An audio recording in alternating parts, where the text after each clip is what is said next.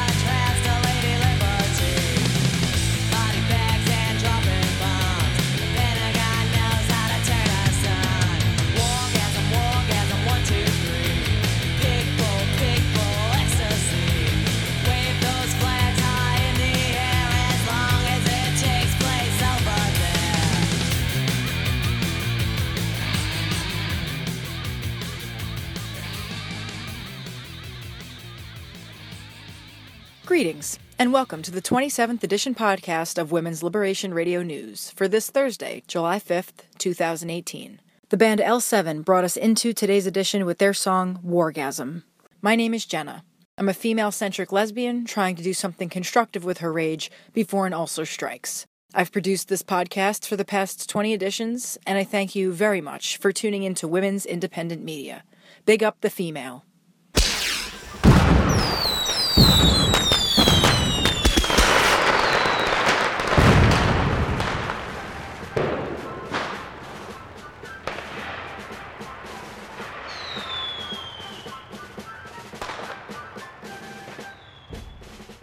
Today's show highlights and analyzes organized male violence in our society in the forms of war and militarized conflict. We are talking about this topic just a day after the United States celebrated its perpetual patriotic cycle of exploding fireworks in the air for the 4th of July.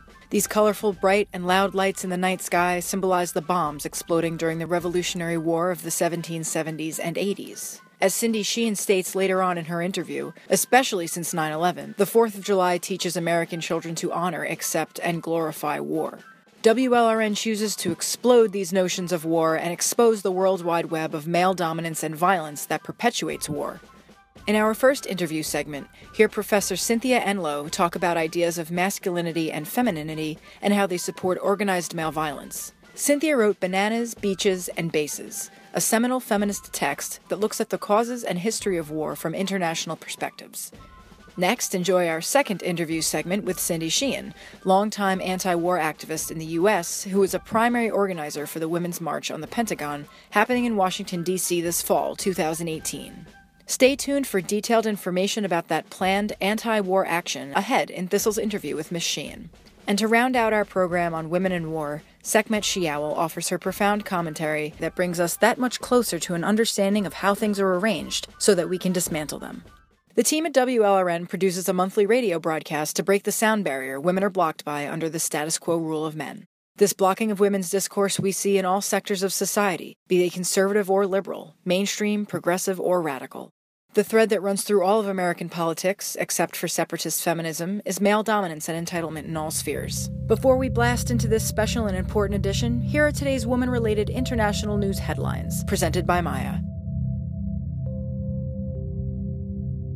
June was Gay Pride Month, and lesbians took to the streets in droves this year with messages of lesbian pride.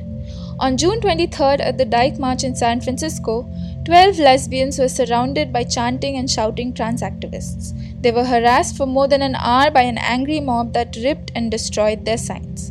One woman was knocked down three times. Another woman had her heels stepped on repeatedly until she was stripped to the asphalt so violently that her purse and glasses were knocked off and the handle of her walking stick broken.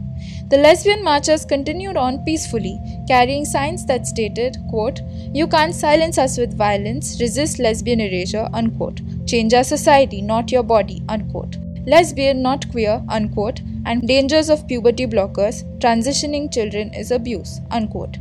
The National Center for Lesbian Rights, the entity that organized the march, demonstrated a stunning degree of anti lesbian bias by publishing a Facebook post three days later, falsely claiming that the lesbian marchers had, quote, chanted transphobic slogans and violently harassed and threatened other marchers, unquote. This slanderous claim is patently false. Nothing on the signs of the lesbian marchers demonstrated fear or hatred of those who self identify as transgender. Instead, they expressed love and fierce defensiveness for women and girls. On WLRN's WordPress site, you will find an article summarizing the event in San Francisco along with coverage of other lesbians in the streets. On the 22nd of June, five anti trafficking activists in Jharkhand, India were abducted and gang raped by six men. The women were part of a local theatre troupe performing a play about trafficking in a church in the Kochang village. In a premeditated attack, six men attacked them and abducted them to a nearby forest, along with four of their male colleagues, in order to teach the women a lesson for going against the diktat of the village self government. The men were beaten up while the women were gang raped. The rape was filmed, and the women were then forced to drink urine. None of the witnesses, including the priest at the church where the abduction took place, reported it to the police in an attempt to hush up the affair. It has also been reported that the priest intervened and asked the rapists to spare the nuns from his church. Only two arrests have been made. A recent investigation by The Guardian revealed that incarcerated women in the US are being groomed and forced into prostitution in large numbers by sex traffickers. The traffickers find all the necessary information about the women from government websites or from corrupt bondsmen. The traffickers pay for a woman's bail, again through cash bonds or corrupt bondsmen. Then, once out of prison, she is forced into prostitution with the threat of returning to jail if her bail is rescinded. A large number of women in US prisons get arrested for non-violent crimes or drug related charges. Many of the women arrested for violent crimes are often victims of incest or battery. In fact, Victims of domestic violence have a higher conviction rate and longer sentences than all others charged with homicide. What this reveals is a systematic push for vulnerable women to be forced into the sex industry. After sustained feminist resistance and international outcry, Noura Hussain had a death sentence commuted to five years of imprisonment. Hussain, a 19 year old woman, had been forced into marriage at 16. Her husband, with assistance from his family, had raped her in the presence of witnesses. When he attempted to rape her again, she stabbed him in self defense. Marital rape not being a crime under the law, Hussain was facing execution. However, she still has to face five years of imprisonment, and the court has ordered her family to pay 337,000 Sudanese pounds or $18,700 in quote blood money to the man's family both of which her lawyers are now planning to appeal against. Earlier this month, 15 male candidates were disqualified by Mexico's electoral tribunal for pretending to be transgender in order to bypass gender parity rules. While the rule for equal representation among men and women was adopted in only 2013, electoral rules in Oaxaca allow muxes, who are males identifying as a third gender, to occupy candidacies designated for women. The men were disqualified on the grounds that they were not known to be muxes before the candidate registration began. Two other such candidates, however, were found to be eligible as they had, quote, consistently identified as transgender, unquote.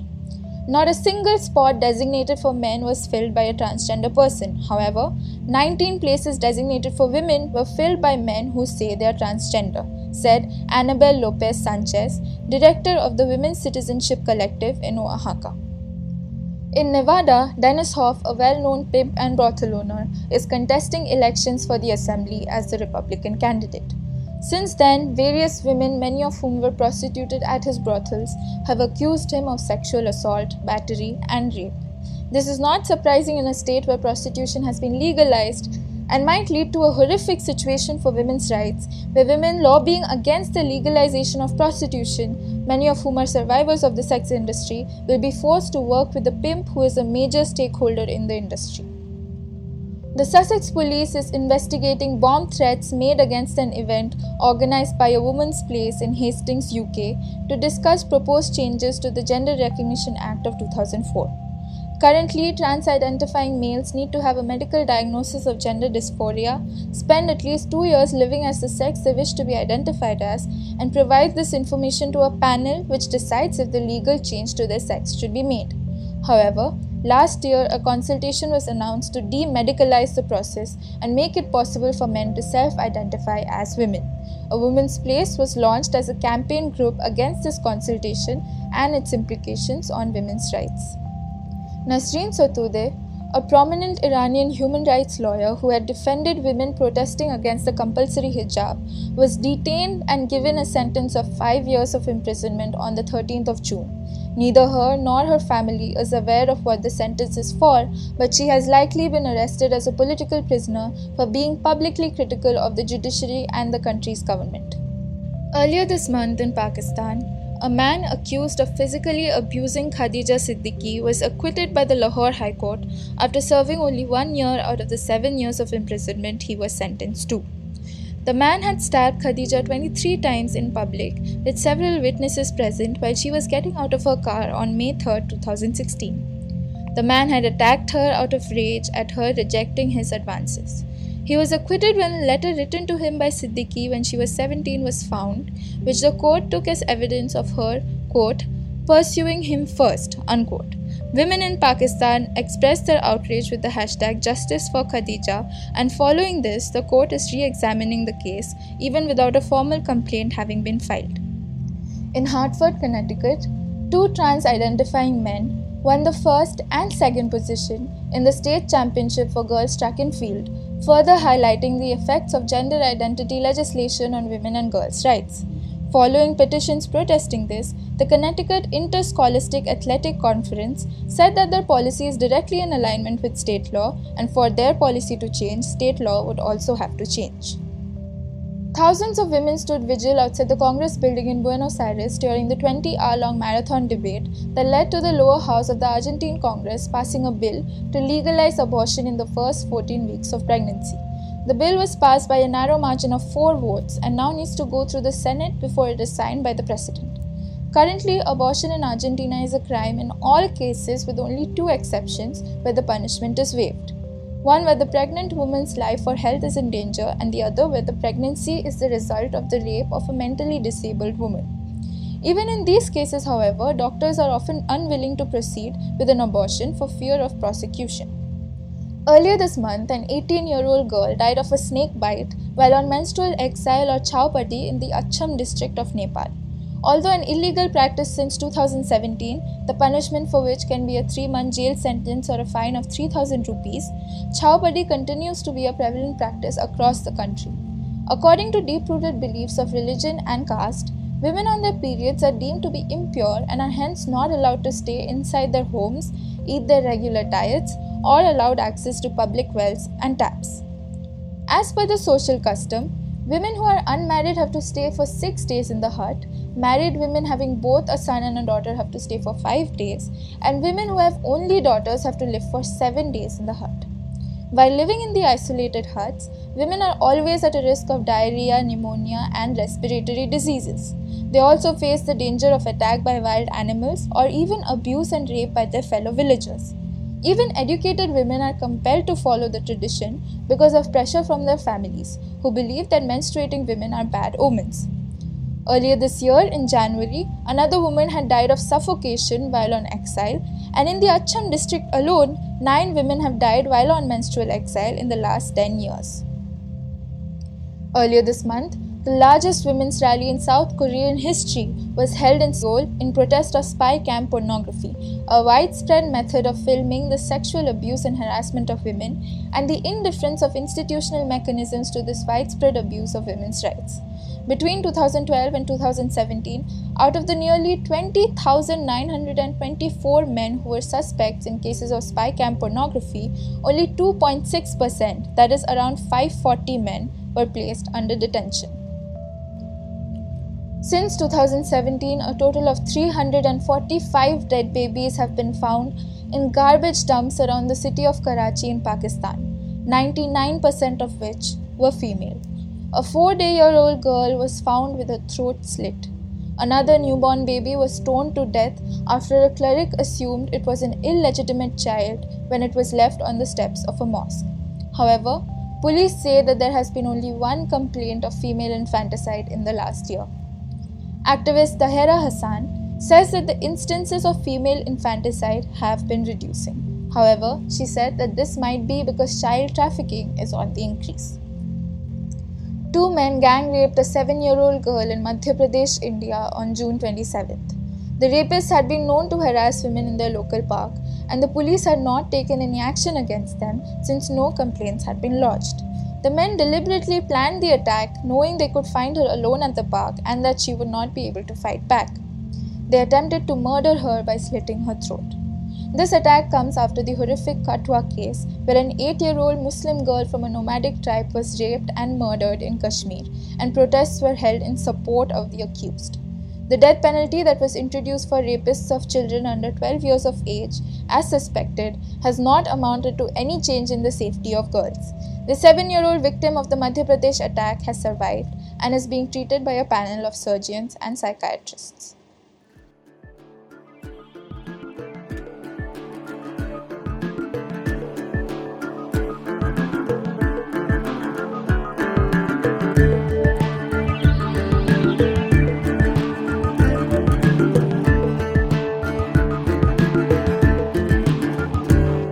Oh, Who you slick?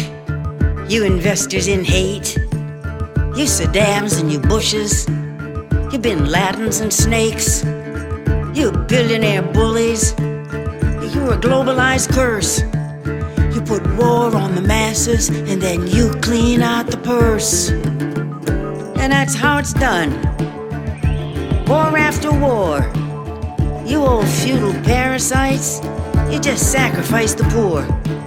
You got the cutting edge weapons, but your scam's still the same as it's been since the Romans. Yo, it's the Patriot game. Yo, that's the war racket. It's the war racket. It's the war racket. It's the war racket. You twisters of language. You creeps of disguise. Yeah, disinformation. It's like worms in your eyes. You privileged bankers. You gambler thieves. You profit on war. You think it's just less money in peace. So that's how it's done. Time after time. Country after country. And crime after crime. You pretend it's religion. Like there's no one to blame for the dead and impoverished in your little patriot game. Honey, that's the war racket. That's the war racket. That's the war racket. That's the war racket.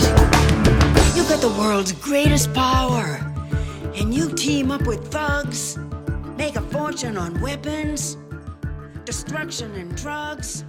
But your flags and boots and uniforms, they start to all smell the same. That was Buffy Sainte-Marie with her song The War Racket. Next up, we'll hear excerpts from an interview Thistle did with Cynthia Enloe. Cynthia Enloe is a feminist writer, theorist, and professor. She is best known for her work on gender and militarism and for her contributions to the field of feminist international relations. In 2015, the International Feminist Journal of Politics, in conjunction with the academic publisher Taylor and Francis, created the Cynthia Enloe Award in honor of Cynthia Enloe's pioneering feminist research into international politics and political economy. She was born in 1938 and is coming to her 80th time around the sun this July 16th. Her seminal work, Bananas, Beaches, and Bases, exploded onto the scene of international relations in 1990 and was so popular it was republished in 2014. It reinforces the fact that masculinity has been used to create a patriarchal system leading to male dominance over women. Militarization during wartime has reinforced a masculinized social order. The war in Vietnam, which remasculinized America, serves as an example of how gender and warfare became intertwined through specific gender roles during war. Thistle caught up with Cynthia on the phone and got to talk with her about her social theory to understand and organize against militarization and war. Here are portions of that interview. What is the origin of war and how has war changed over the last 500 years? Well, I'm I'm always dubious to tell you the truth of talking about origins. What because it, it drives one into kind of some mythic history, and I think we don't know enough. What I would say is that what we've all learned there's just there are hundreds of feminists around the world who are trying to figure out what the causes of war are. And so it's the topic of conversation in many languages around the world. And so when we talk about the causes of war, causes are much more diverse than perhaps one imagines, but oftentimes very much in the mix. Maybe not the most important thing, and sometimes it is the most important thing. And that is ideas about masculinity. That is what is a proof that one is a, in quotes, a real man. And that crops up in lots of cultures. There's no culture where that doesn't show up. And that desire of so many men or so many boys are taught that they have to worry about their manliness is played on by militarized leaders, sometimes of government, sometimes of other groups, to try and encourage men to think they can only prove their manliness in war. So yes, oil matters. Yes, land matters. Yes, racism absolutely matters in the mix of the causes of war, but so does false notions of manliness tied to the wielding of violence. Can you talk more about masculinities and femininities and how those two realms are related to war? Yes, and both are, because any government or any militarized group that wants to foster militarism and foment war needs a certain very narrow artificial notion of femininity as well as a very particular and artificial narrow notion of what it means to be manly. So the idea of manliness that gets used to foment organized violence against other people is a kind of manliness that has to prove itself through the wielding of violence, but it also, and this doesn't look as warlike, but it's very much attached to the making of war. A man, and oftentimes a boy, because we're talking about oftentimes recruiting boys, has to prove that he's a protector. And for femininity in war and in preparation for war, the proper, in quotes, the proper kind of narrow militarized femininity is a femininity that is grateful for a certain kind of protection. And you see this in all kinds of countries, including, of course, the United States. And that is that women are, and girls, are taught to be grateful for a certain kind of manly protection that involves the wielding of violence or the organizing of violence, even if the manly man actually never holds a gun. What's the difference between men who are peace activists and men who are signing up for the military? What does a demilitarized man look like? Is that possible? Oh, yes, absolutely, it's possible. And a lot of, it doesn't mean that every man who, and boy, who really works hard to demilitarize himself or to resist militarization in the first place, it doesn't mean that they are automatically not patriarchal or automatically not sexist, but it does mean that they've managed, oftentimes with the help of a lot of women who teach them, to detach their idea of being manly from the wielding of violence. That's really crucial. that How do we a do that? How how does that happen? So there are two movements around the world, and you find them in a lot of different cultures.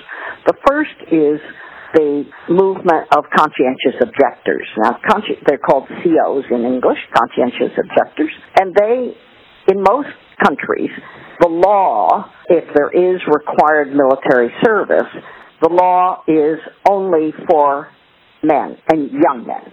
And so for a young man to, at the age of 18, 19, 20, to say, no, I refuse to answer the government's law that requires me to sign up for military service, that young man has to really have thought. Because you, you go to jail if you're a CO and there's a law requiring military service in your country. So you've got to mm-hmm. have a lot of guts and you've got to have really thought about why you are so determined not to take another life, not to wield violence. So the men around the world in countries like Korea, Israel, Turkey, and in the past in the United States and in Britain, there's no more requirement for military service, but there was. In France, in Italy, yeah, in those countries, those young men, they're always young because the, the law that requires men to serve in the government's militaries are 17, 18, 19, and 20 year olds usually. And they've had to think really hard about declaring themselves unwilling to take a life and therefore unwilling to be recruited into the government's military. So yes, it is possible to demilitarize a man's or boy's notion of manliness, but it's very tough and it's very risky. So how long has this been going on, this situation of nations that are armed to the teeth? Because warfare hasn't always been like this, where men who are strangers to one another at 18, 19, 20 years old all of a sudden are in a battalion together and they're bonding and they're getting to know each other. I mean, this seems like a very modern development, the way war No, it's it, unfortunately this is the bad news. Uh, there are two things, I guess, Thistle. One is that it's not true that every society has always been warlike. So that's myth number one to be exploded. To be a people, to be a society, does not automatically mean that you're warlike. That's number one. But number two is that wars between people, as you say, who are strangers, wars, in fact, can be documented for centuries before what we would think of as modern warfare. And they were real slaughters. And they were led by elite men who organized non-elite men to fight for their interests. So that's been going on for a long time. I mean, we wouldn't have Shakespeare if there hadn't been a war story to tell, right? And he's in the 1600s. But it's also true that wars have become much more deadly because of the efforts put into technology of of death, really. So that's what's really changed is that the the weaponry is really different than when you were fighting with spears. I mean, the Mhm. creation of the bow and arrow was was a terrible creation. That killed a lot more people than before the bow and arrow was created. And then you have rifles, and of course now you have modern war uh, warfare from the air, and that really dates from well, it starts in World War One, but the war that is most memorable for leaping forward the deadliness of airborne uh, war is the Spanish Civil War in the 1930s in Spain, Yeah, and then of course the dropping of the bomb on Japan. the atomic bomb. Yes, Yeah, right. That's bomb. that, and that's God. 1945 in in the U.S. drops on first on Hiroshima and second on Nagasaki. But there's such a strong peace movement in Japan. Yeah. But not all Japanese men are pro peace. So one has to be really careful here. I, I can really, I guess I've worked with so many people in so many countries, and everybody's taught me, and I'm just a constant learner. And that is, I really avoid sweeping statements about any people or any country. hmm Right. And I think the same can be said about feminists. You know, like there's a lot of disagreement amongst feminists about how things are, but yet there are ways of thinking, methodologies, analyses philosophies that do and can bind us together. You know, so within that there can, and without making sweeping generalizations. Yeah. You and can- feminists work very hard in, in transnational peace movements to create those bonds and to develop those ideas. So it is true that a lot of women have been persuaded for the sake of anti-colonialism, anti-dictatorship movements to join military insurgencies. And so women in Nicaragua, women in Ethiopia, or in Eritrea, women in the Philippines, women in China, women in Algeria have joined groups that are armed, militarized groups because they thought supporting those armed groups would enhance everybody's liberty by overthrowing the colonial masters. Mm-hmm.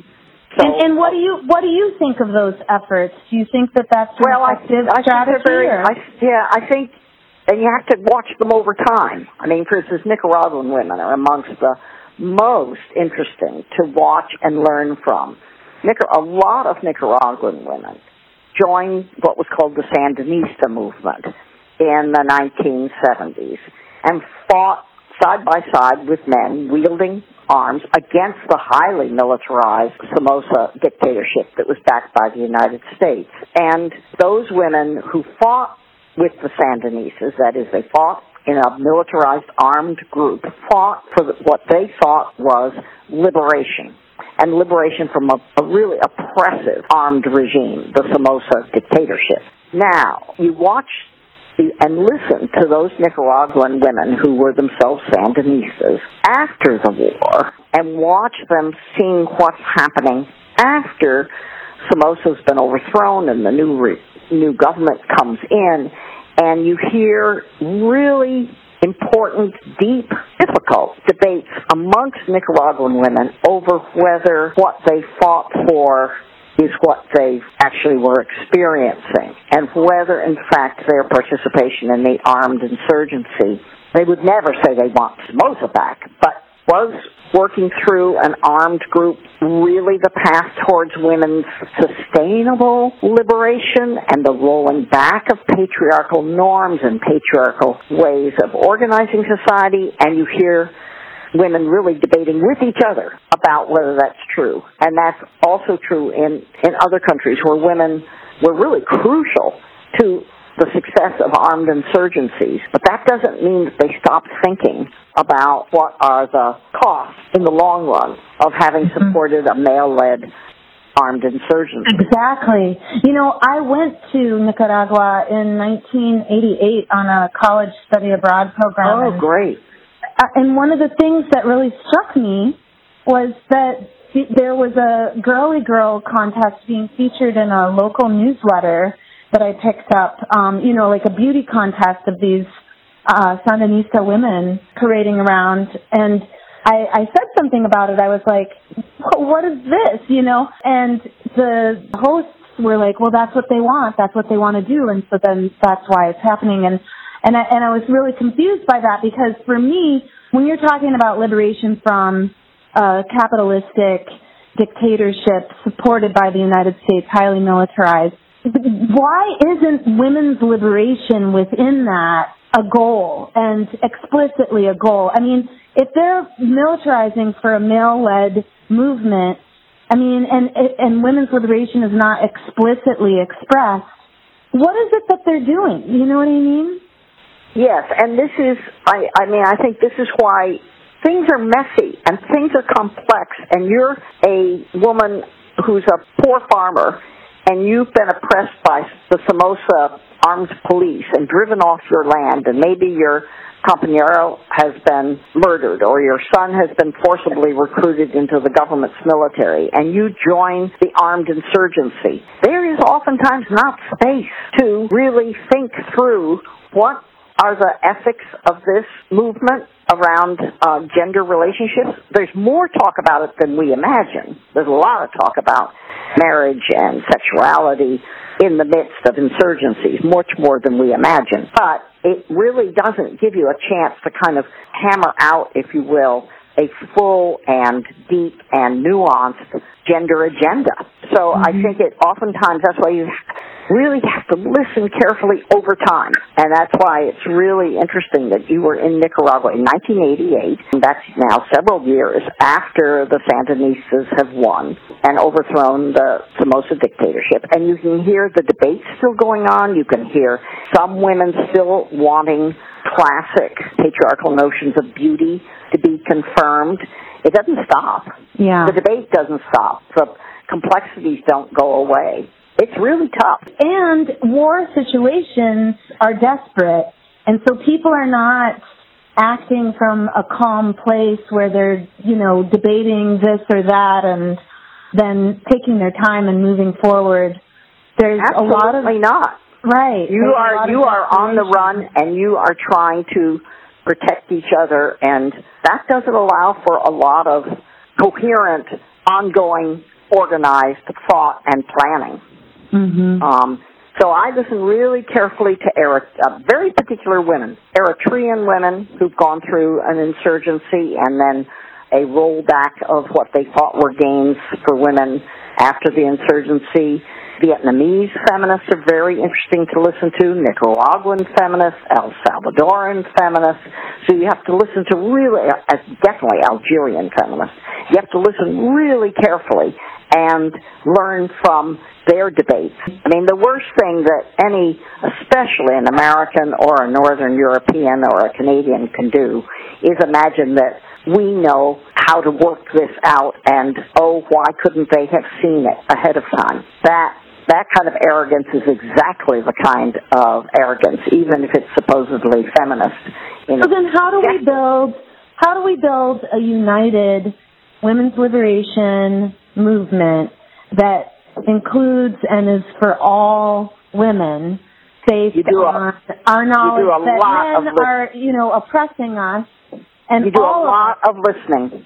You do, Cecil, you do more listening, and you know how much energy it takes to listen, right? And you don't listen as if you're, and you wouldn't do this anyway, but none of us in this radio community, you don't listen in a kind of condescending patience. You listen because you, you realize you don't know.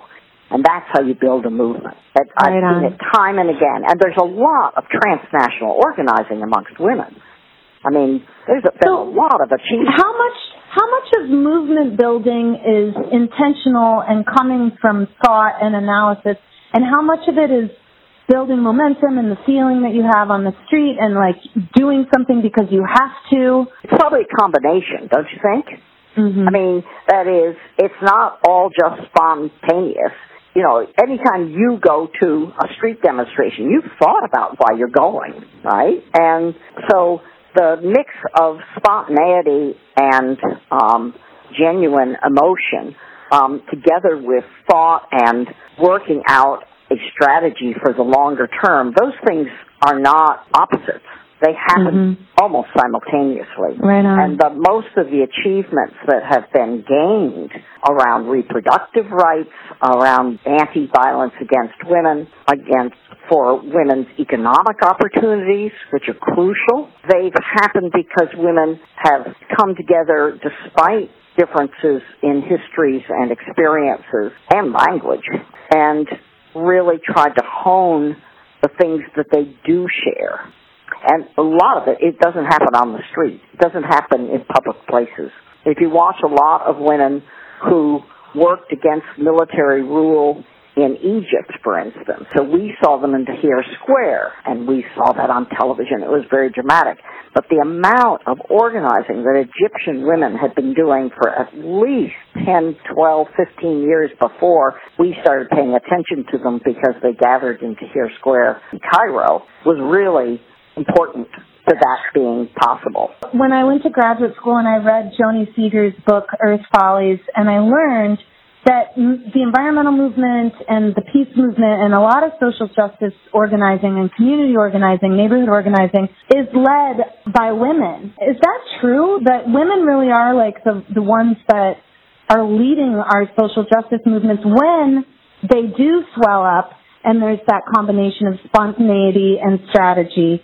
And if that is true, What what is keeping us from being successful and sustaining our peace and justice movements, our anti-racist movements, and all the environmental movement, all the movements that you know I learned a long time ago that women that women are leading. Well, I think one of the things that happens in a lot of movements is that when they are not formally organized, and when they are very much about local participation. You're right, women are in the lead, and certainly Joni Seager has shown this in countless um, environmental movement and environmental justice. And this is also true in peace movements. When they're local, when they don't have any funding, when they Mm-hmm. are working, if you will, in the most local context, when they get more organized, formally organized, and when they get recognized by the media and or by people in policy offices, and then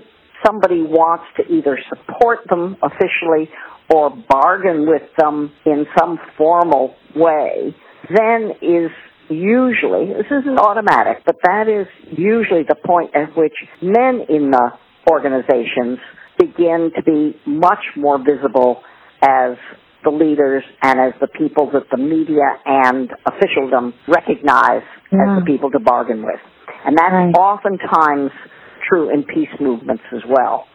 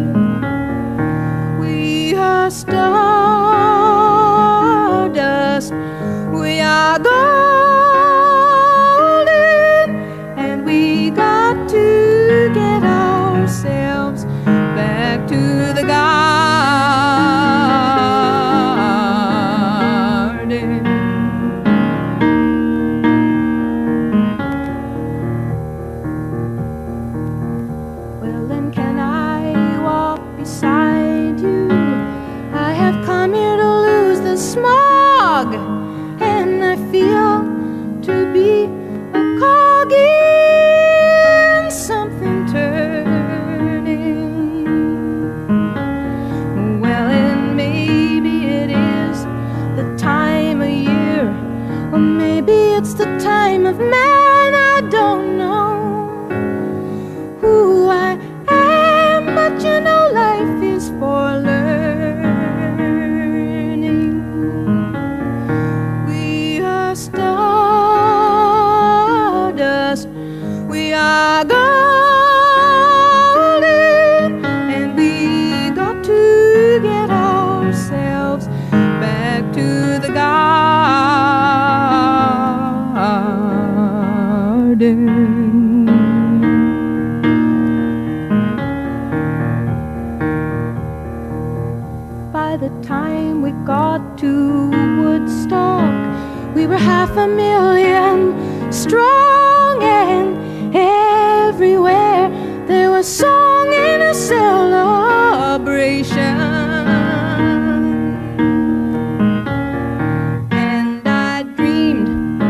Saw the bombers riding shotgun in the sky, and they were turning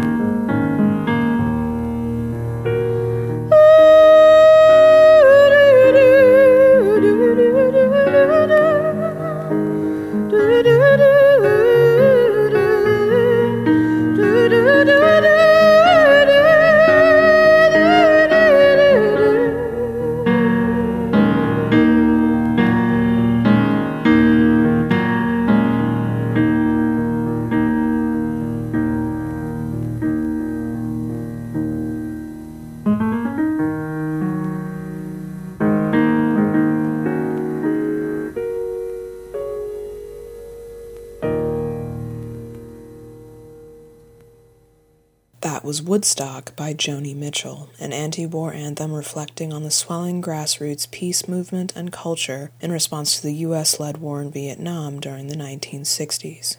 When thinking about women to interview for this anti war podcast, Cindy Sheehan was at the top of our list. Miss Sheehan is an American anti war activist whose son, U.S. Army Specialist Casey Sheehan, was killed during the Iraq War. She attracted national and international media attention in August 2005 for her extended anti war protests at a makeshift camp outside former President George W. Bush's Texas ranch, a stand that drew both passionate support and criticism. Her memoir, Peace Mom A Mother's Journey Through Heartache to Activism, was published in 2006. Currently, she is organizing a women's march on the Pentagon October 20th and 21st, 2018, in Washington, D.C. I know you're a longtime anti-war activist. What does this Fourth of July season mean to you regarding U.S. attitudes towards war? Well, it sure has changed since uh, my son was killed in Iraq in 2004. We never, I'm thinking, you know, when we were younger and before, before 9-11 happened, it was a day for family and picnics and gatherings and you know just like a community day. It was you know we were recognizing that it was the U.S. Independence Day, but there wasn't like this gross display of disingenuous displays of of gross patriotism like they are now, and it's it's we're supposed to be we are supposed to be celebrating our independence from an empire, the British Empire, when the U.S. has grown into be the most brutal empire in human history. Now, of course, there there's been brutal em- empires, but now the U.S. has the technology and the willingness to use it to make the world even a worse place. So now we are celebrating that. We're celebrating the fact that the U.S.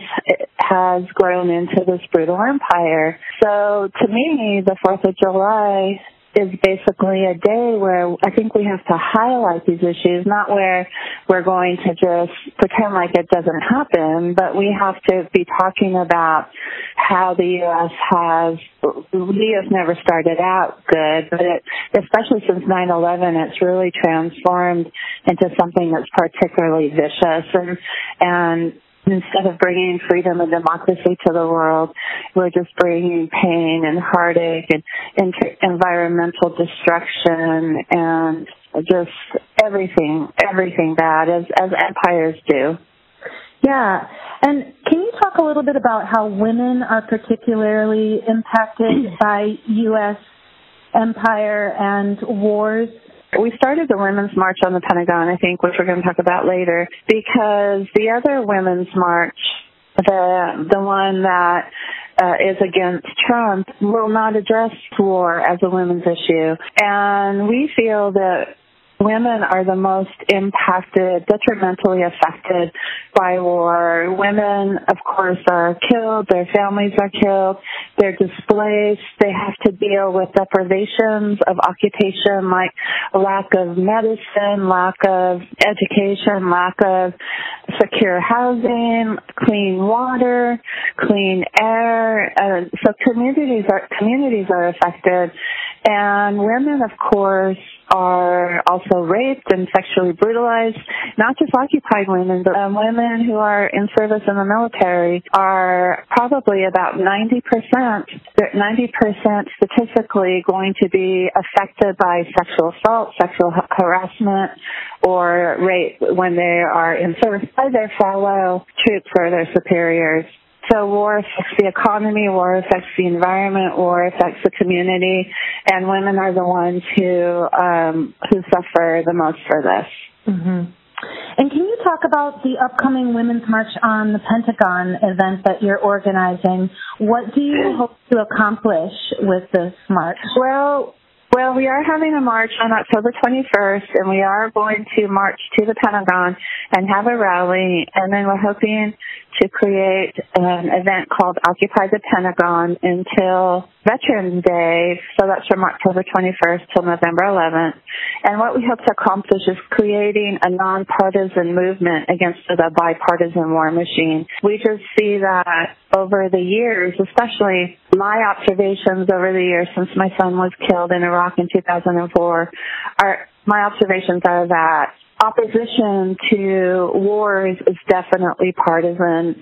We saw when Barack Obama was president, he took about three hot wars from George Bush and expanded them to seven and greatly expanded the use of drone bombing, the use of humanitarian interventions.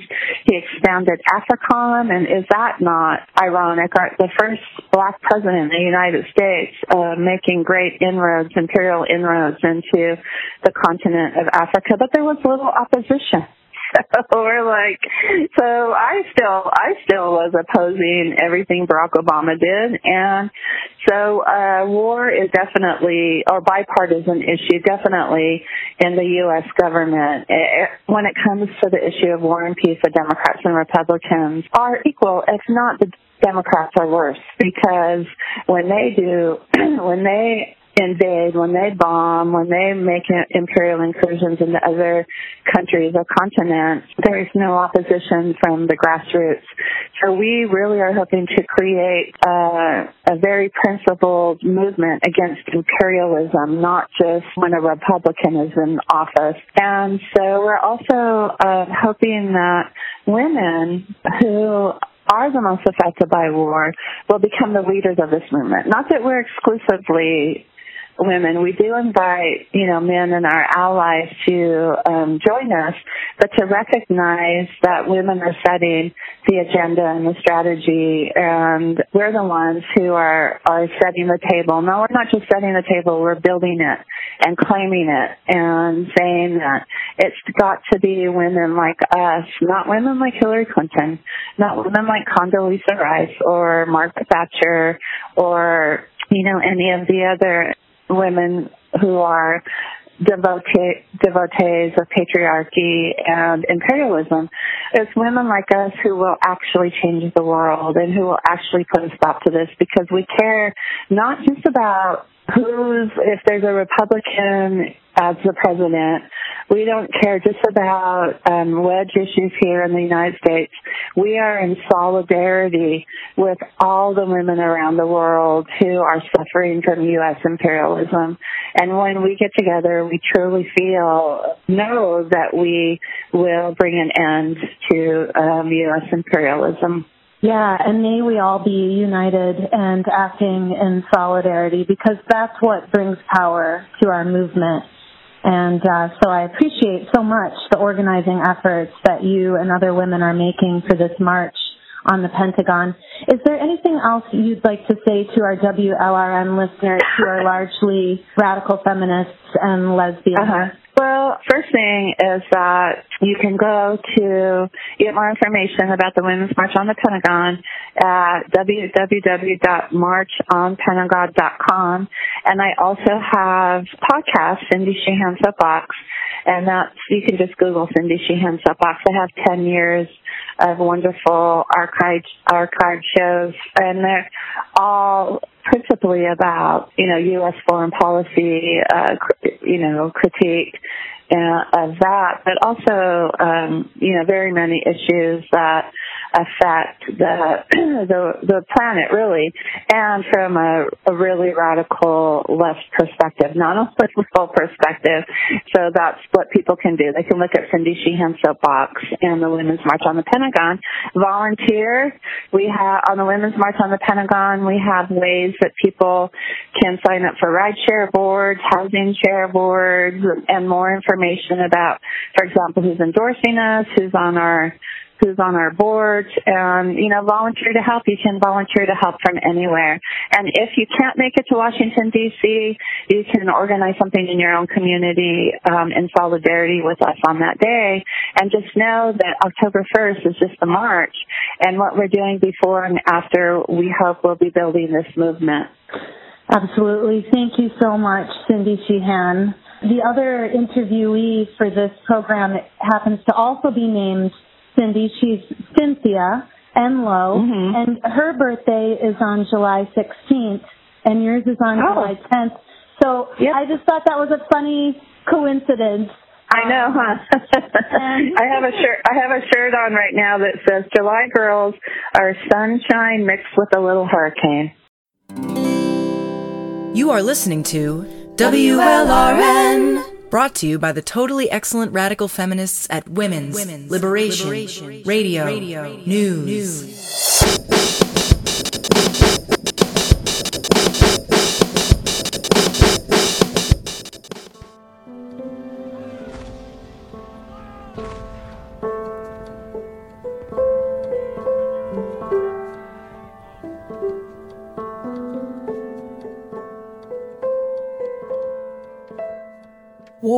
is a male invention. As feminists, we should ask ourselves why men can't and won't abandon the practice. We should also be the most steadfast anti war, pro peace activists in society, rejecting not only whatever military occupation our government and military are currently involved in, but our pro war culture. Men go to war because they enjoy it. They always have. It doesn't matter what race, ethnicity, religion, time period, or political persuasion you consider. Men across all categories are long-time warmongers, and if you ask me, it's because violence is in male nature. War is simply the outlet for their necrophilia, their desire to destroy. We can trace war back thousands of years in every region of the world, and while weapons have changed, the fundamental details of war have not. Men kill each other, along with women and children, for money and land and power itself. They take their impulse to dominate, mark territory, rape, torture, and kill to an international scale. They create a narrative, they tell themselves, about war in which murder, death, and destruction are honorable, glorious, admirable, and exciting. They've been framing war in positive terms since Homer first composed the Iliad, since before the Sumerians invented writing, since human beings lived in caves and only had rocks to kill each other with. To this day, we toss around the word heroic to describe men who go to war. We hold them up as people to be admired, respected, even idolized. Let's get real about what war is. War is mass murder. War is a bunch of men getting together in groups to kill each other until one side gives up. War destroys entire cities and countries. It dooms generations of people to sickness, disability, and misery. It steals years of people's lives, even if they survive the action. War leads to women and children being raped and enslaved. War subjects people to torture and imprisonment. War destroys nature and kills animals. War is a nasty, traumatic, gruesome, horrifying experience, whether you're talking about it in the year 3000 BCE or 1540 AD or 2018. The entire military industrial complex in the present day US is a malignant operation from top to bottom, one big knot of greed, violence, corruption, and terror. What is heroic about killing other people to serve the greed, racism, religious fanaticism, and animalistic territorialism of powerful men? What is heroic about rape? What is heroic about torture? What is heroic about destroying people's homes and bodies and psychologically damaging them beyond repair? And what is it all for? Who benefits from war? How do they benefit? Why is it a crime to murder someone without government approval, but legal and heroic to murder people with government approval? Radical feminism is and must be an anti war, pro peace movement. No matter what country you live in, whether your people are the attacked or the attackers, the moral ramifications of war involve you. If we have not lived through military occupation and violence ourselves, we are descended from women who did. or we live in countries who force women and girls elsewhere to suffer through it. War touches every woman and girl on earth, directly and indirectly. In the United States, our politicians tell us we don't have the money to give everyone free health care and free public college education and housing and food and support for the sick, disabled, and otherwise unemployable. But we have a trillion dollars to give to the military for bombs and guns and warplanes and nuclear weapons and tanks. We have the money to destroy other countries and other people's lives, but we don't have the money to improve our own. That's what these men tell us. Most of our tax dollars go to the military budget. We are all a part of the war machine, whether we like it or not. Your tax dollars pay for the pointless bombing of innocent civilians in their homelands. Your tax dollars pay for males in the military to rape women and children overseas and get away with it, not to mention the rapes they commit against their female comrades. If that doesn't make you sick, it should. There hasn't been a real anti war movement in the US to speak of since the 1970s. Radical feminism emerged during that decade in part because of the leftist anti war movement, spearheaded by women. In just 40 years or less, women on the left side of the political spectrum went from marching in the streets against war to making excuses for why it's acceptable when Democrats are in charge of it.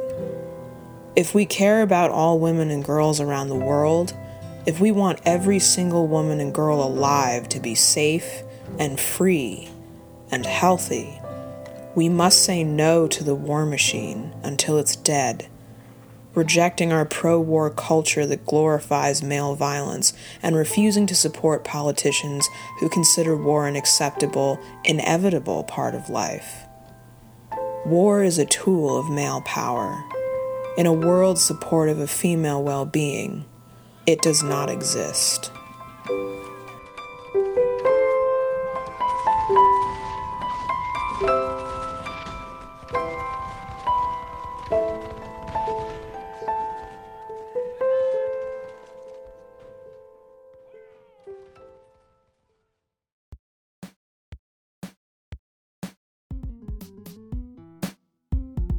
That concludes WLRN's 27th edition podcast on women in the anti war movement for this Thursday, July 5th, 2018. Thanks to Cindy Sheehan and Cynthia Enloe for granting us interviews, and to Sekhmet Shial for her powerful commentary. If you like what you hear, please consider donating to our grassroots feminist media collective by clicking on the donate button on our WordPress site. While there, take a look at our merch page and consider a large enough donation to get a fabulous feminist reward sent to you in the mail. Thanks for staying tuned to Feminist Community Radio. This is Natasha, signing off for now. And I am Thistle Pedersen. WLRN is a volunteer run organization that trains women to be the media and take charge of the narrative. If you're interested in joining our team, go to our WordPress site and click on the Volunteer for WLRN tab for instructions on how to apply. We are always looking for new members to add to our team and especially would like to recruit a fabulous feminist to run our YouTube channel. Get in touch with us for more information about volunteer opportunities at WLRnewscontact at gmail.com. Thanks for listening. This is Jenna DeQuarto signing off for now. Stay tuned for our August 2nd release focusing on women, climate change, and the environment. WLRN always releases our handcrafted feminist news programs the first Thursday of every month. Please contact us with your show ideas at WLRnewscontact at gmail.com. Thanks for tuning in to our Women in Anti War Activism podcast. This is Maya, signing off for now. And I'm Sekhmet She-Owl. Until next time, feminist comrades, keep fighting the good fight.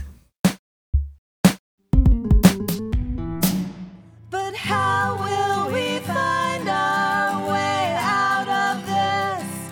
What is the antidote for the patriarchal kiss?